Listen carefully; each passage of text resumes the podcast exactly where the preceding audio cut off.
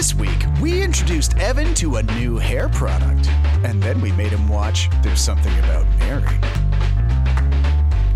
Welcome back to How Did You Miss This? A show where we watch, uh, I guess, important films that uh, some of us missed the first time around. I'm Evan Toller Hickey. With me, as always, Mikael Hansen and Chris Deshane. And today we're going to be discussing 1998's massive comedy blockbuster juggernaut. There is something about Mary. This was one of the highest grossing, if not the highest grossing comedy of the late 90s. Uh, it really sort of uh, solidified Cameron Diaz as the 90s it girl. It launched Ben Stiller into a leading man role. Uh, am I the only person who uh, who missed this movie? Yes. Yes, it was all you. Uh, I, I I saw this movie a bunch um, around the time that it came out, and shortly thereafter, I was a um, I was a big fan of this movie in the late 90s and early 2000s uh, but I, I haven't seen it in quite a while so i was going to be very interested to see what what you thought about it after um, you know not having ever seen it, which seems somehow amazing considering it was, like you were saying, such a big success and one of the biggest comedies out there. Yeah, this is another one for me that I watched exactly once, and I, we I think we rented it uh, when it first came out. So I have a very specific view of it in terms of my recollection. And coming back to to revisit it, I'm I'm gonna throw out all of my original things and and I have a, a very different perspective of it now. So this is going to be a great one to talk about. Yeah, I am really interested in talking about this movie that you made me watch, Chris. Um, but uh, first, I mean, let's talk a little bit about how this movie came to be. So, this was shot in Miami, pretty much, uh, $23 million budget. This goes on to make like 369 370 million dollars at the global box office that year. This is i mean uh, that's a crazy return on investment. This was an, an out and out blockbuster comedy. And uh, and I, I feel like it was one of those comedies that really solidified that idea of like um, uh, that genre of gross out comedy that we saw a lot of in the late 90s with this movie, the American Pie movies, um, you know, even to some extent, like the South Park movie, I, I would put in that category as well. Um, and opening up in some really uh, uh, auspicious company. I mean, it, it opens in mid July 1998, around the same time as uh, Lethal Weapon 4, uh, Mask of Zorro, uh, but really like the the big movie coming out that summer, um, Saving Private Ryan. I think I saw all three of those movies in theaters, and yet completely completely missed this one. Yeah, I mean, I, I, I think this is one of those um, movies that I felt like every buddy I had seen or knew had seen, and and I think it partly builds off of too that this is the the Farrelly brothers coming off of uh, Kingpin and Dumb and Dumber, which was uh, another big success for for them, and kind of you know moving them up to the next level, which was uh, this movie, and and they'd done a lot of um, self production to get their their movies going. Um, this this was really a big stepping stone for them, getting a little bit more um, well-known people kind of actively willing to participate in their movie. Somebody like Cameron Diaz, who was coming off uh, my best friend's wedding in '97. Um, like you know, to your point, she was already uh, there or about to become the '90s it girl. Uh, and this this movie was. Um, I mean, to your point, it's it's part of the '90s gross out comedies, but I also think this is some of the uh, predecessor work that became kind of like what Judd Apatow and his crew uh, was getting into by the you know early to mid 2000s with you know 40 year old virgin and uh, you know kind of building off of there. I feel like maybe um, this is one of those stepping stones and you know then the torch gets passed a few years later after the Farrelly brothers do some less successful movies like um, uh, what is it, Me and Irene or whatever it is, like a couple of those other ones that people haven't seen as much and aren't as well appreciated. So this is probably the pinnacle of uh, their you know comedic run through the mid to late 90s um, and then they kind of disappear off the scene for quite a while after that. So I'm, I'm, I'm interested to see how it goes but i think the interesting part is uh, to your point evan this is not just a, a blockbuster success. Uh, i mean your, you were kind of saying earlier this is one of the top uh, 20 or 25 uh, grossing comedies of all time but the the reception when it came out was like huge like amazingly well received movie. Uh, everybody kind of recognizes that it is um, you know pushing the the per- political correctness buttons in all the wrong places but just in the right ways at the time.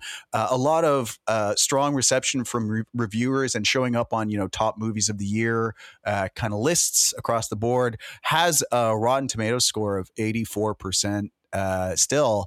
Uh, and I'm I'm curious. Uh, maybe we'll start with Mikael. How, Mikael, how do you feel revisiting this movie? So I, I, think this movie is an excellent example of something that was super important in pushing a genre forward, but it's not good by today's standards. So I I was amazed to see how differently I felt about it. I remember it being exactly the words that you described.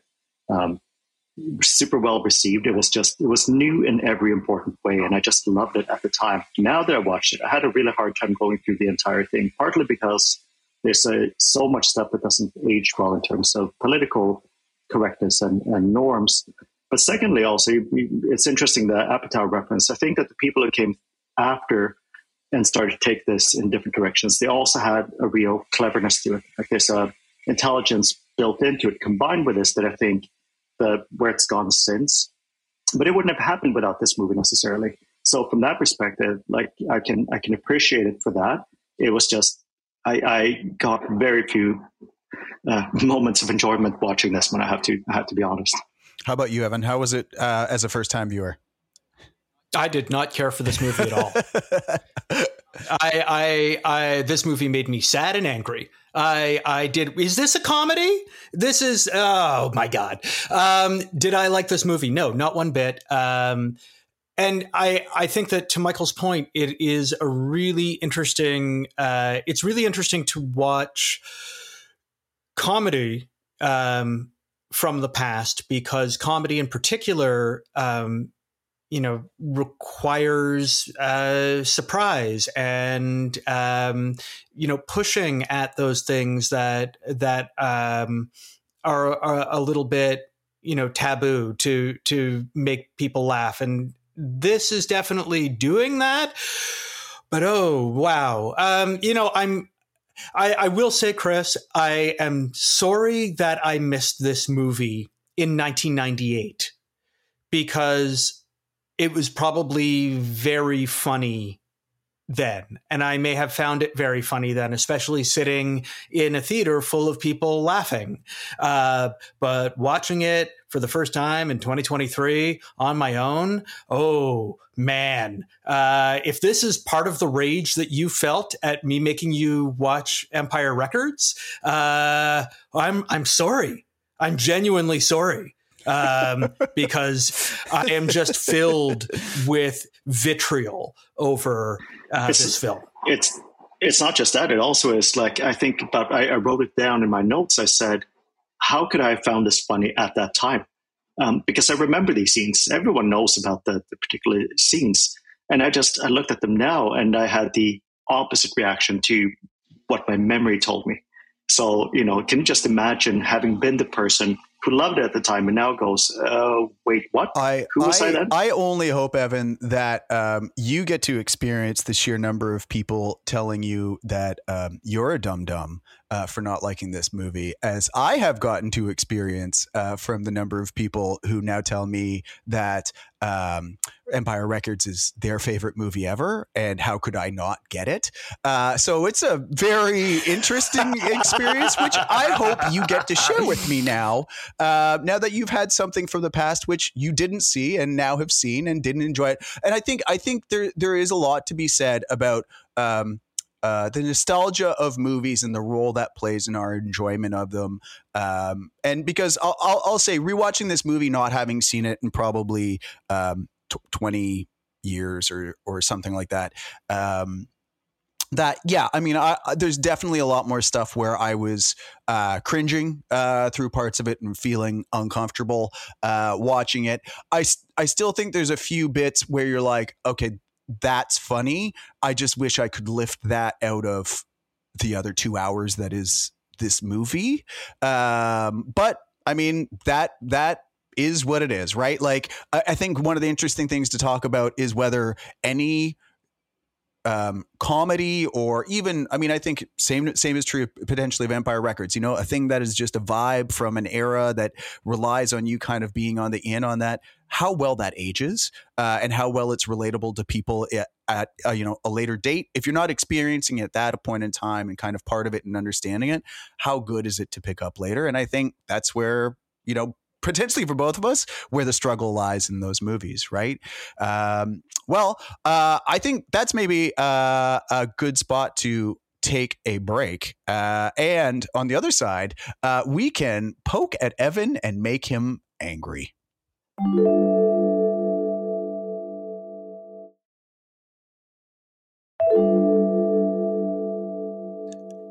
hey, welcome back. So we're going to get into everything about something about Mary. Uh, spoiling as much of it as we can. Uh, so, for those of you who don't know or don't remember or just like to hear me talk about plots, uh, this movie follows a man named Ted uh, who uh, hires a shady private investigator to track down his high school sweetheart. Uh, things get complicated for Ted, though, as Healy and an ever growing number of men reveal their true feelings for Mary. So, this movie revolves around Mary, who is played by Cameron Diaz, the it girl of the late 90s. How well do you think she lands in that kind of role uh, in this film? Oh, amazingly well. Yeah. Uh, you know, I mean, she's objectively, she's a beautiful person and she is written i mean the, here's the thing she she's written to be so idealized you know she's so sweet and smart and kind and funny and uh you know also like loves sports and uh just wants to eat barbecue and uh really likes to wear uh, button up shirts that are way too tight across her chest uh, and also not wear a bra a lot. And you know it's it's uh, mary is so very much a a uh, an ideal woman written by men. I, I, I, it's interesting because I've found, and again, this kind of goes back to if you think about it where it was at the time. I don't think she fell into the uh, the character didn't fall into the um, manic pixie dream girl that we might see in other ones because she actually has a real job uh, and she is genuine in a lot of ways. She likes the things she likes, and that's okay. It just, I think that's part of what it's intended to be that it becomes this like, um, you know, fish hook with bait on it for all these creepy, creepy dudes. Uh, and that yucky male gaze that you kind of experience throughout the movie. But I will say, I think sometimes very, very literally, like where Matt Dillon is just holding up binoculars yeah. and and staring at her. Undressing. But I will say, Cameron Diaz in this role, I think, is great. And I think it's very easy. Yeah, she's yeah it's very easy to see why she becomes the anchor of this movie because I, I think she plays uh, whether the, the the character itself is a little uh, weird or not. Like she plays those beats perfectly. She's likable. She's entertaining. She's intelligent. I think you're both right because the the of course the character is like ridiculously perfect, but Chris is also right to say that it's not the type of character you would have come across in these standard movies. So you know points for that. And also she's so infectious. Like the all the laughters and the jokes and i'm i'm um you know just effing with you. Like all of that is just brilliant. It's so believable. She's definitely one of the highlights of this movie yeah, I, I definitely think she is. And then that kind of ties us into the other two uh, leading roles in this. So Matt Dillon and uh, Ben Stiller. Um, like what what about those two characters and those two actors in, in this movie? I'm like I Matt Dillon leans all the way in into sort of like scumbag PI, and and I thought he did a really good job of that. And Ben Stiller, you know, the one kind of half decent dude, I guess, in this movie?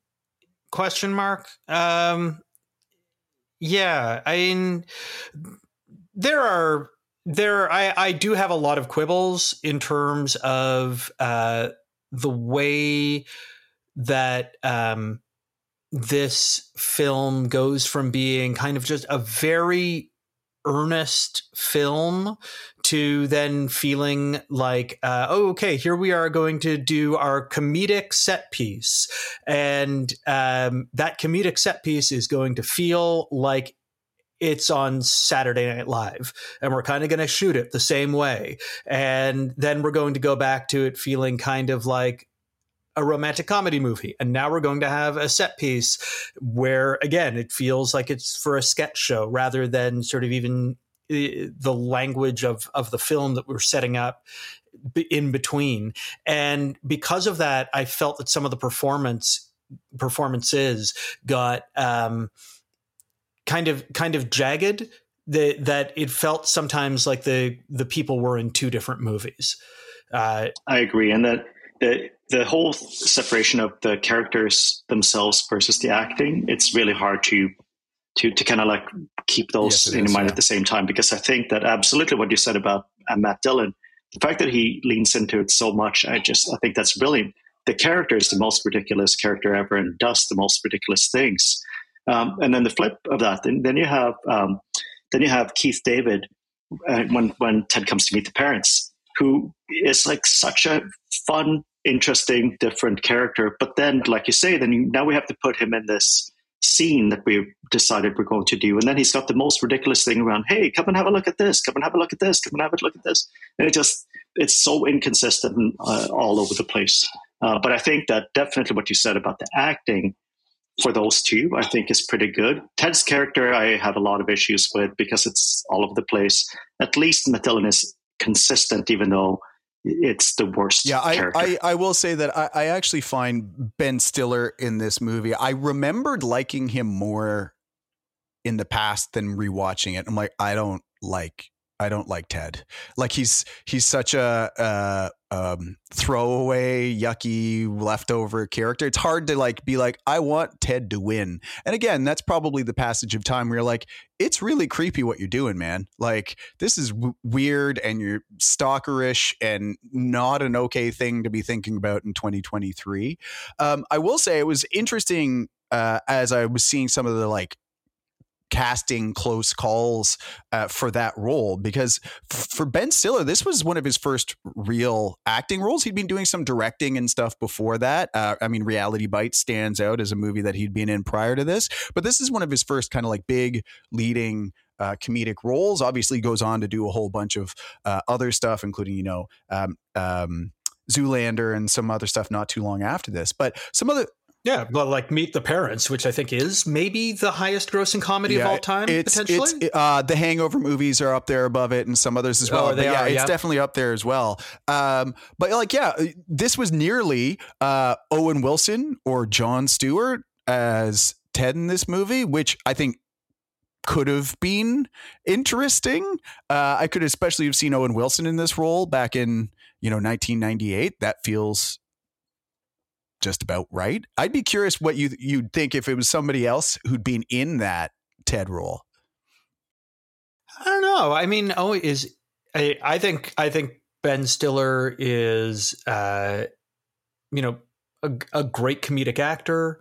Um, and uh, you know, shout out to uh, to a fellow uh, uh Irish Jewish heritage guy, um, Owen Wilson yeah, maybe maybe too handsome for the role. Not that Ben Stiller's a bad looking dude, but like Owen Wilson, maybe too handsome for for this role. Like you you kind of want uh you know, if if you've got somebody that good looking as the Ted character, like how much more good looking does Mary have to be? You know the, like it feels like there there needs to be that that dichotomy i don't know that i could have i'm sure that they would have put owen wilson in great teenage makeup but ben stiller with the you know the mullet and the acne and the braces. Uh, I, I don't see Owen Wilson carrying that off as well. No, I think Ben Stiller in this was he did a, an amazing job. I think that so many of the people in this movie they were limited by the script and what the characters are supposed to be in that moment. But I think he did a terrific job leaning into that. Like it's all very funny. It's just it makes no sense his journey, what he goes through and how he has to act so different in different times. But whenever he's asked to step up to the plate, I think he does a, a great job. Yeah, I think uh, he does a pretty good job in this movie too. I just I, I don't love the character of Ted uh, more than I think uh, I have issues with Ben Stiller, um, and yeah. I, I, think for me that kind of ties it into. I mean, you're already poking at it, Evan. Is like the the narrative arc of this story. I I will say one of the things for me is I find most comedies are really just set up as a bunch of funny bits and then we have to find just enough you know narrative rope to connect all of them you know i, I wouldn't say that's dissimilar from uh 40 year old virgin or you know any Seth Rogen movie or whatever, there's just certain bits that I think they they create and then connect the dots on how to get to. Maybe not as well crafted stories. Maybe they do a better job of it, you know, 10 or 15 years later. But how much does that narrative arc kind of feel like a bumpy roller coaster ride for each of you as you watch through this movie? It's a good question. I actually think when you mention it like that, I think you're right. Like someone thought about the structure. Someone thought about stuff like, here's the thing that happened in the past. Past. Now I'm going to look up Mary. I find out these things, and then and you tell that simultaneous story of what's going on with the Dillon character, and then the the trip down to Florida and the things that happened there. Like the, someone thought about the structure, and then kind of said, "Oh, what could we throw in here to make it funny?" But I actually think the structure is there. Now, how I felt it watching it, I, I, I don't think that it worked. It just it was all over the place, but I do think that there's a structure, and maybe, like you say, more so in some some other movies uh, that have been very popular since. Yeah, you know, the the one of the things that I had a lot of difficulty with in this movie was you know you know that that it is a comedy and it is ostensibly I mean it's a comedy without jokes. Like there there is no there are no jokes in this movie really. It is it is very and, and and i think that maybe this is a deliberate thing but it is so earnest and and sort of very kind of sweet up until those points that you have these these comedic set pieces that it's usually um, supposed to be very shocking. He's got his dick stuck in the zipper, or Matt Dillon thinks he's going to be looking at uh, Cameron Diaz's boobs, but it's the old lady's boobs, and you know, or it's the dog has uh, you know gone into a coma, and Matt Dillon is trying to revive it with uh, with the the uh, lamp wires. It just it it felt like. Um, the the directors were very deliberately going okay we're going to have this very sort of earnest kind of thing so that when we then show uh, a dick stuck in the zippers or a pair of withered boobs or a cute dog being vicious and biting somebody on the crotch that that's going to be so juxtaposed. It's already like whoa, this is already beyond the pale for 1998, but it's going to be like crazy because the audience will be expecting this, and then we're going to give them this. And that it just did not land with me. It's it the the the space between the comedic set pieces which I don't think hold up, period, anyway, is so long and drags so much and is so unfunny that it just made me sad and angry. Yeah, and you Don't know, I, it's so interesting. yeah, it's interesting you say that about the uh, comedy without jokes because the literally the one uh, laugh out loud moment I had was when he picks up the hitchhiker and they're having this conversation about the uh, seven minute workout, and then he suggests six, and he just has this reaction like, "What do you mean? what do you mean six? No, six could never work. And that that moment was so funny to me It's not really a joke. It's just the absurdity of it. And I could sort of like imagine a movie that pulled that off more, where you had these things that aren't, you know, not an obvious setup for for a joke. They're just weird, connecting all these things that you said. What a different movie it could have yeah, been. I don't have to imagine that movie because it was made and it's called Anchorman. Like it's you know like it, to to Chris's point, like this you know this movie like when we talked about enter the dragon like this movie has a, probably a very much an outsized footprint for what it did to the movie you know itself. It's like okay if this movie really helped launch uh you know the the the comedy conversation forward in filmmaking and we get you know the judd apatow stuff and the um uh point being is that uh i hate this movie I mean, I think part of this goes back to uh, it, there's a bit of a struggle in the connect the dot scenes, which again, I would go back to. That's true of almost every comedy I ever watch. You know, you just referenced, uh, you know, um, uh, Anchorman and whatever, you know, a, a, bunch of those other movies that would follow in in the early 2000s and I struggle with the same thing. There's funny lines. I don't necessarily love the movies, especially going back and watching them now. Um, but I think one of the things that is perhaps even that much more divisive. Uh, if we were to um, hand this to our, um, you know, Gen Z uh, test group, uh, let's call them uh, Zane and Skylar, and we said, "Hey, Zane and Skylar, do you want to go watch this movie?" Uh, like, how high on the offended, uh, the offendometer do you think Zane and Skylar would come back and say this movie was? I don't know that they would be like, oh my God, it's so offensive. I think they might be more along my lines and be like, this movie's not funny.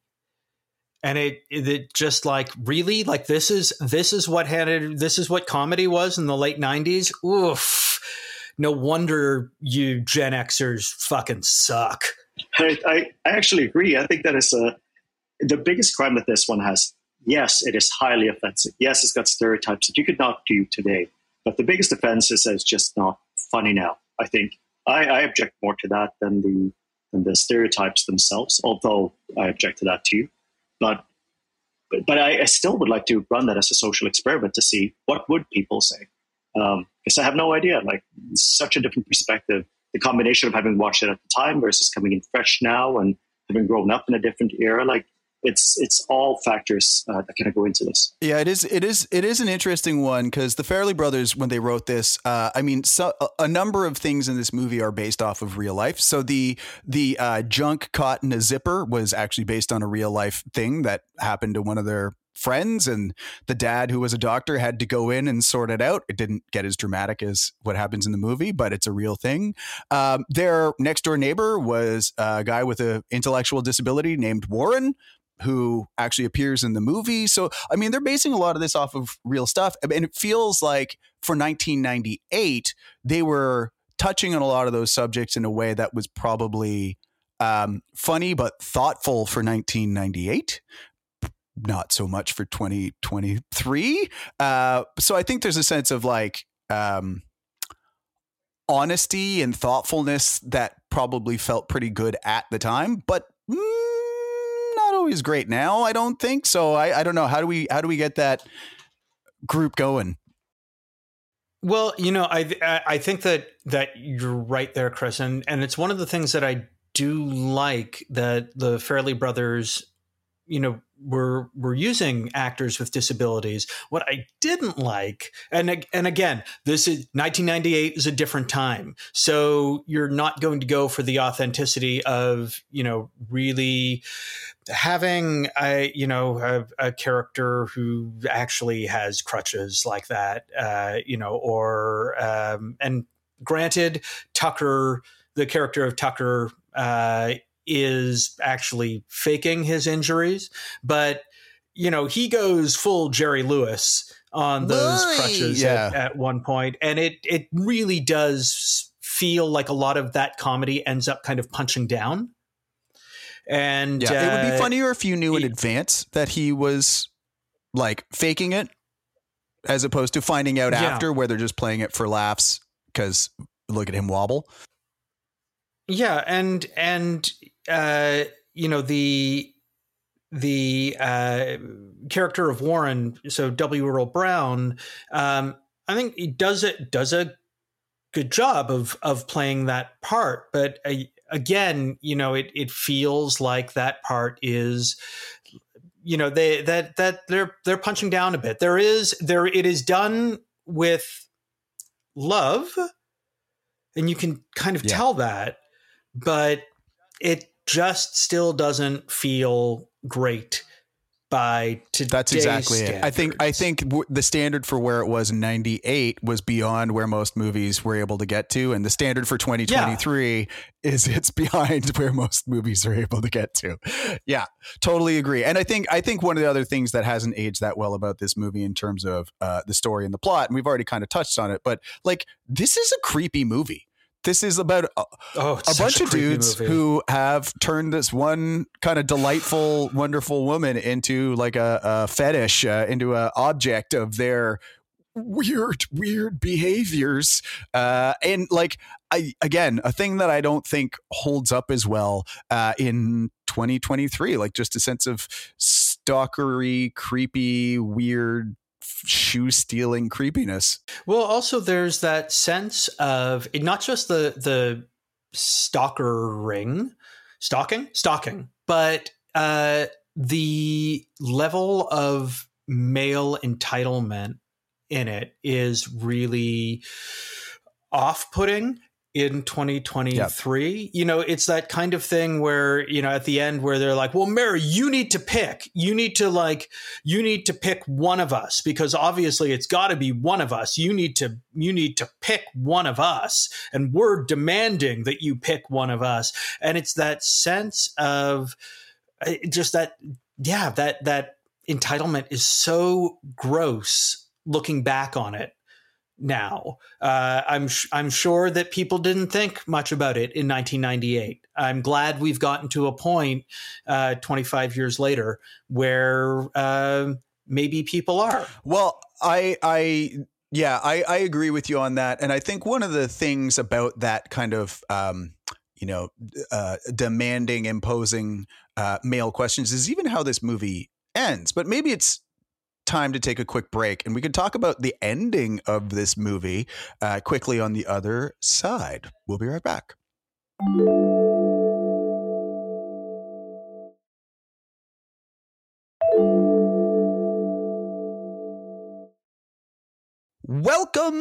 Back. So, I think one of the interesting things about this movie is indeed how it ends, where Mary is confronted by uh, a whole swarm of uh, weird, creepy uh, b- dudes. Brett Favre, uh, who seems to be fine, uh, and uh, Ben Stiller characters, who, who is, I don't know, maybe the second least creepy out of those. Is it like, would this movie have wrapped up better if she just was like, I'm just going to burn this place down and run away from all of you, uh, rather than actually picking somebody, Ted in this case, um, out of that bunch of creepos? I mean, it's probably what made would have made the most amount of sense were she uh, an actual person, but it's a romantic comedy, right? And so you've got to get that. Uh, that nice little bit at the end and and then shoot one of the musicians. Yeah, and I think also that would only have worked if this was uh, Mary's amazing adventure, but it was Ted's amazing journey. Like that's it's his story. So if she had done that at the end, it, it would have broken that arc. All of a sudden, like we're now going to care for her and she's the heroes. Like I, I, think that wouldn't have worked. Although that could have been a much better movie. I think it could have too. I think there's something about Mary from Mary's perspective could have been uh, either either it could have been a much funnier movie or it could have been an updated version of Vertigo. Uh, yeah, I, I, think it's a horror yeah, movie. Yeah, I, I mean, as you find out all the men in your life are actually plotting against you. Uh, yeah. Um, so uh, I think the one thing about this movie too that that I found interesting is, uh, and not surprisingly, with the Farley brother, Farrelly brothers, and um, uh, their their writing, you know, this this movie is half written. You know, we've got the the big set scenes and the key things to get out of it, but also kind of half improvised, which sets up a number of the the folks in the movie to do um, some interesting and entertaining stuff, right? There are there are some performances here, um, you know, little ones that are that are uh, kind of entertaining. You've got Richard Jenkins as as um, Ben Stiller's therapist, and Jeffrey Tambor as uh, Matt Dillon's uh, compatriot in in Miami, and uh, Harland Williams as the as the hitchhiker, um, and and yeah, I guess they're doing some fun stuff with the improv. Maybe that's also kind of why everything's feel so flat in between the big comedic set pieces because it's hard to improv and you know they're they're just not going for big jokes i don't know i i, I just I, I don't care about any of these characters but but also the the people that you listed and and there's uh, sarah silverman on top of that Oh, like right. there's they they're so underused. They could be so good at this because that's what they do. And, and we've seen them all in, in some terrific performances. They just go like where they downplay it so much that it's so incredibly funny. Yet here it's just like you you're giving them nothing to work with or you're letting them speak for 15 seconds. So it's kind of like again like i think that's more the issue than than so much of the other stuff. Yeah, I will. I will say that I already found this movie was too long at two hours, so I didn't really need more of anybody else. I kind of actually needed a little bit less, and for this to be a little bit of a tighter story and uh, a little bit shorter movie. But uh, yeah, that's that's definitely the case uh, for me. I think one of the things too that is a little bit weird about this movie uh, is those musicians who pop in throughout. Yeah. I mean, let's talk about those musicians and the music choices. Um, because first off, like, okay, I think we can all agree that Paddington did like this conceit way better than There's Something About Mary. There's Something About Mary did it first, but Paddington perfected it. And also, uh, did anyone else find like the lip sync and the drum sync of the, the sync of the musicians off a like bunch. Yeah. way Yeah. off? Like Oh, like it way was off. it was it was painfully off and also i think because they knew that they were doing it that way the singer guitar player he completely overdid his his gestures. But i, I actually thought it was a pretty clever thing to introduce uh, it's like you say it was first. And then i agree with you about paddington but by ways of flight of the conchords because they kind of also would do that where they're just breaking into sort of a singing number and then it's just completely normal and they go back to to whatever. Um, so i'm I, it was one of those things that didn't make any sense i'm kind of glad it was there yeah i had issues with the syncing but again on a relative basis they were probably pretty good compared to everything else going on I don't know, but I what know. does it add to the story? Like, what does what does it aside from being, you know, sort of a little bit of, I guess, some narrative tissue? Uh, what does having like fourth wall breaking musicians help? I, I don't Like, know. What I- I does just- having fourth wall breaking record store employees help? Yeah, Oh, touche. I'm just saying, man. Touche. and and not and not to mention so like so we already mentioned you know flight of the conchords paddington rango does this um, with the uh, with the band that speaks directly to the camera you know about the hero will uh, ultimately die and it's just all of this uh, it works it just these guys were the first ones applaud applaud them for that it wasn't very successful but it set the stage paved the, the road et cetera et cetera for all these other things to, to Rango is a deep cut there, Mikael. That is a deep, like, deep cut. wow. but it, you know um, speaking of the music itself did anyone else find the music choices odd i, I i'm not sure how much i loved uh using brazil for the the dog sort of uh uh, uh shocking scene or like summertime for throwing the the speed filled dog biscuits up into the apartment it just it it just seemed kind of I don't know weird and wacky and wacky in in a, a, a tonally a tonally different way. I I think it's one of those other things that made me feel like these comedic set pieces were very much like of another movie than the connective tissue. I also think it's funny because I'm, I'm, about to give a reference now that is such an illustration of this with nostalgia. Because one of the tracks in here was from Lloyd Cole, who's a British uh, musician, and he's always done this very sort of nostalgic uh, US Route 66 type of music.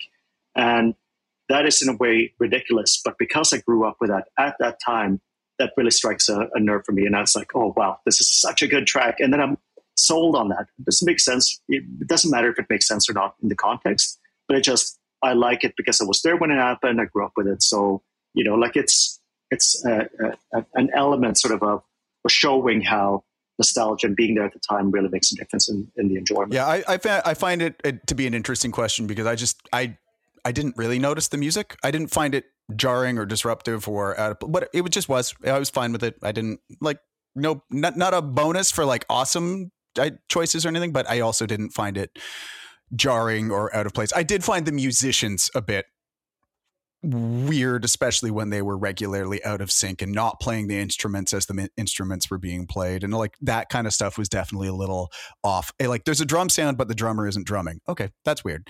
Uh, but uh, you kind of pointed at it uh, there, Evan, is like I think the the one thing that we do have to talk about um, in this movie is those set pieces, right? The the way Roger Ebert described it was uh, uh, there's something about Mary is an unalloyed exercise in bad taste and contains five or six explosively funny sequences. How do you feel about those five or six explosively funny sequences? How about we start with Mikael? Because uh, I know Evan is going to hate them. So, Mikael, how did you feel about the five or six?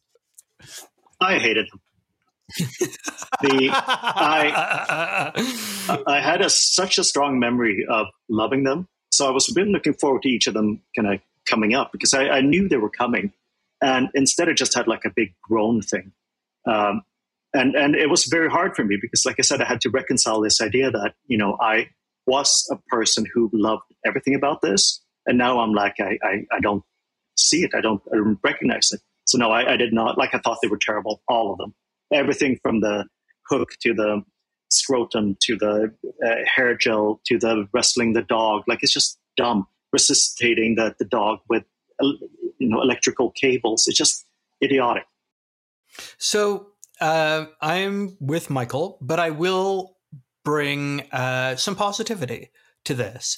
Uh, I thought that um, the execution of the physical comedy in this, and and we have to say that like this is like these comedic sl- uh, set pieces are straight up yeah, slapstick, absolutely, and and I think that that as slapstick uh, at that time, they're like they are they are well executed. The the the physical comedy is very well executed, and that makes me wonder then if that's part of sort of the secret sauce of this film's success is that it was very transgressive at the time so that makes for funny things but that kind of lack of actual like language jokes um, but really big physical comedy then translates very, very, very well internationally. You know, I'm I'm sure that that uh, Ben Stiller getting uh, bitten in the crotch by a small dog was was being laughed at in theaters around the world, no matter what language anybody spoke. And so that I think was that I think is is an impressive feat. All of that said I don't think any of that translates particularly well now. And I was not laughing during any of those parts. That's fascinating. I, I, I mean, I, I didn't uh, love revisiting this movie, but I'm definitely the outlier here where I was like, look, again, you know, nostalgia and whatever. A few of those uh, set comedy, um, you know, bits uh, were still funny to me. Like I still enjoyed those. I don't love uh, 80% of the movie was kind of waiting for the big scenes to get back to like kind of like you were saying mikael like i know i know what's coming next. I kind of remember what goes goes in here. Um, so i still love like i still i think there's a certain sense of like where everybody gets a little squirmy at the idea of zipping your junk up in your zipper. Uh, whether you love, I'm like, okay, I remember how much I loved this when I was, you know, 20 years old or whatever, watching this. Like, okay, yeah, there's still a little bit of something there for me. Uh, the part that makes me laugh out loud when they're going to put him in the ambulance and the uh, uh, the stretcher actually like collapses and like smashes him into the ground. That wasn't even supposed to be in there. That was an accident that actually happened while they were um, like filming it, and like they just carried on with him. Like, okay, there's still stuff that makes me laugh about that.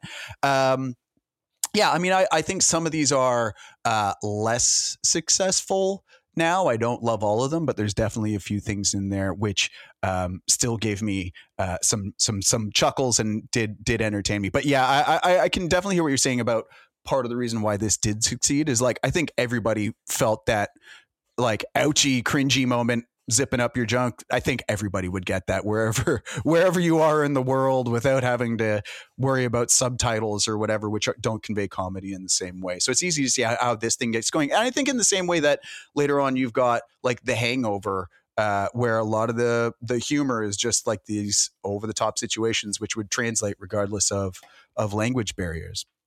So this has been really interesting, Chris, because I feel like me watching this movie was like you watching the Enter the Dragon and Empire Records, um, where you know the you didn't love the fight sequences in Enter the Dragon anymore, but appreciated what they were at the time. So look, going into this, we we kind of said, you know, half jokingly, but pretty seriously, we're going to try to find uh, something kind of positive in everything we do. So, like for each of you, what what what would you say? I mean, for positivity, I I think that that there's some really well executed slapstick here, and uh, like uh Enter the Dragon was for like martial arts. Maybe this was for comedy. Um, and it, it sort of launches the things that I like, but I'm not super into the source material, I guess, if that makes sense.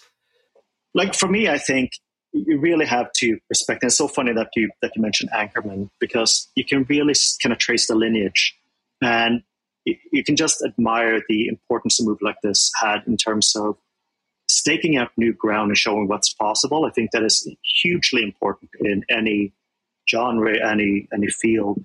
I also think, like in terms of the the actors that were in it and what they've been able to do and the the, the recognition they got, like I think that's that's really really good.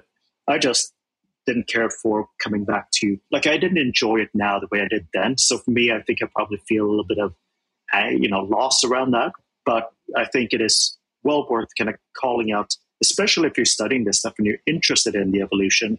To go back and look at it just from, from that perspective. Yeah, I, I feel um, exactly like that, where I, I, I think this was a pretty um, seminal movie in the development of kind of what we see as North American comedies that have evolved over the no last. No pun intended. Yeah.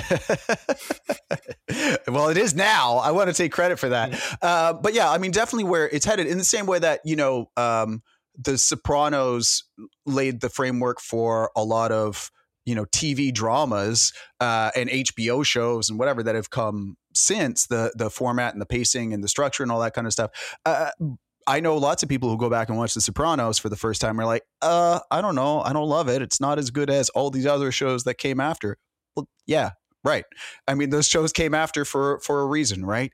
Um, so uh, uh I, I don't. I mean, I'm I'm a little bit of a mixed bag. Like, I still found there was moments I didn't uh, hate rewatching this movie uh, from my youth, but I also didn't love it. This isn't my warm and cozy and fuzzy uh, comedy blanket like I think it uh, uh, Empire Records was for for Evan. Uh, but this is a movie I did watch a whole bunch uh, back in the day, and I was very curious how it would stand up, especially understanding um, kind of what what followed over the next kind of 25 years after this this came out. But yeah, definitely uh, not in love with it now. Um, so, I mean, I guess that brings us to uh, a question for for each of you before we wrap up here. Uh, for the folks who haven't seen this movie, who have missed out on it till today. Uh, I, am guessing I know your answers, but is this a movie that you think folks uh, who have missed it should go back and watch, or is this something they should just miss? No, no. Go, go, go. Spend your time doing something better. Don't, don't, don't. Unless, unless you are a student of comedy and you are trying to see uh, a, a specific evolution of comedic filmmaking in American cinema, uh, yeah, sure, then. But oh man, just don't. Don't waste your time. I I couldn't recommend it to anyone either, unless for that reason. Um, like it just is exactly like it said. There there are other movies out there to watch, unless someone said, you know, you, we should watch this together for these reasons, and I'm going to tell you what they are before, and I'm going to explain like sure but no I, I, couldn't recommend this yeah i'm i'm there with both of you too if this is a movie that you haven't seen and didn't grow up with uh, it probably uh, isn't one that you need to go back to. I think there's better ben stiller movies. Uh, i think there's better comedies that probably followed in the the years that followed uh, this that are you know better and funnier and uh, hold up a little bit better. Uh, but yeah this is probably one that was worth skipping so there you go. Uh, that's what we thought about. There's something about Mary. Uh, we'd love to know what you thought about this movie and whether you are as angry at me as Evan is. Uh, you can find us on Twitter and send me your hate mail there at How Did You Miss This? That's HDYMT underscore pod. And while you're there, take a look at some of the other movies we're planning on watching soon and send us any questions you might have and whether you're going to firebomb my house. Uh, if you enjoy what we're doing here, take a second to rate, review, subscribe on Apple Podcasts, Spotify, or wherever you're listening. And we're going to be back next week when we'll be watching Mikael's movie, Jacob's Ladder, to see if we can unravel the mystery in that movie or whether it's a movie that should stay missed. Thanks for listening, and we'll talk to you then.